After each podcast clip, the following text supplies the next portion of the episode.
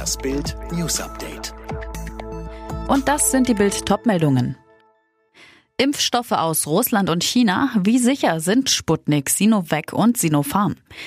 Der russische Impfstoff Sputnik V wird bereits verimpft. Unter anderem in Ungarn ist das Vakzin bereits ohne Zulassung der Europäischen Arzneimittelbehörde EMA im Einsatz.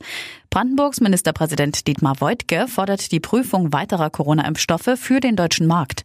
Und wenn sie sicher und wirksam sind, dann sollten sie auch eingesetzt werden, sagte er mit Blick auf chinesische und russische Impfstoffe im ARD Morgenmagazin.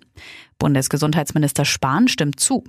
Wenn ein Impfstoff sicher und wirksam ist, egal in welchem Land er hergestellt wurde, dann kann er bei der Bewältigung der Pandemie natürlich helfen, so Spahn zur Frankfurter Allgemeinen. Doch wie wirksam und vor allem wie sicher sind die Impfstoffe? Bild erklärt, was wir bisher über die Vakzine wissen und was nicht. Auf Bild.de. Bundeswehr schickt Soldaten und Ärzte in den Corona-Kampf. Die Bundeswehr macht sich auf ins Corona-Notstandsgebiet Portugal. Am Mittwoch werden zwei Flugzeuge nach Lissabon fliegen.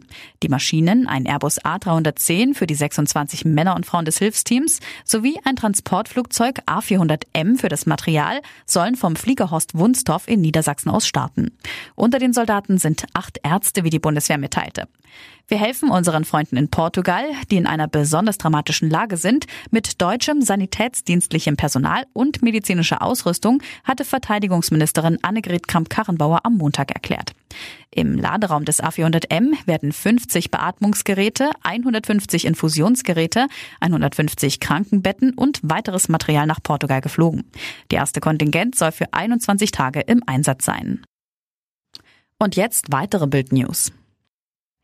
Nach dem Spitzentreffen zur Impfstrategie bereiten Bund und Länder das nächste Corona-Meeting vor. Nächste Woche Mittwoch beraten die Ministerpräsidenten und Kanzlerin Merkel darüber, ob der Lockdown über den 14. Februar hinaus verlängert wird. Niedersachsens Ministerpräsident Weil fordert bereits, schneller auf bestimmte Inzidenzwerte zu reagieren.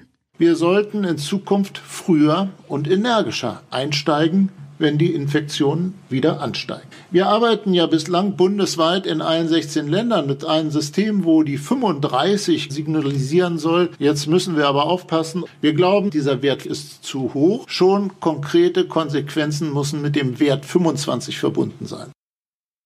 Der Hessische Landtag hat mit einer Gedenkveranstaltung an die Opfer des rassistischen Attentats von Hanau vor rund einem Jahr erinnert.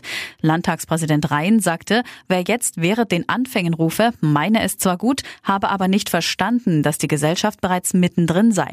Er rief dazu auf, stärker und lauter für die Demokratie zu kämpfen. Am 19. Februar 2020 hatte ein 43-Jähriger in Hanau neun Menschen mit ausländischen Wurzeln getötet.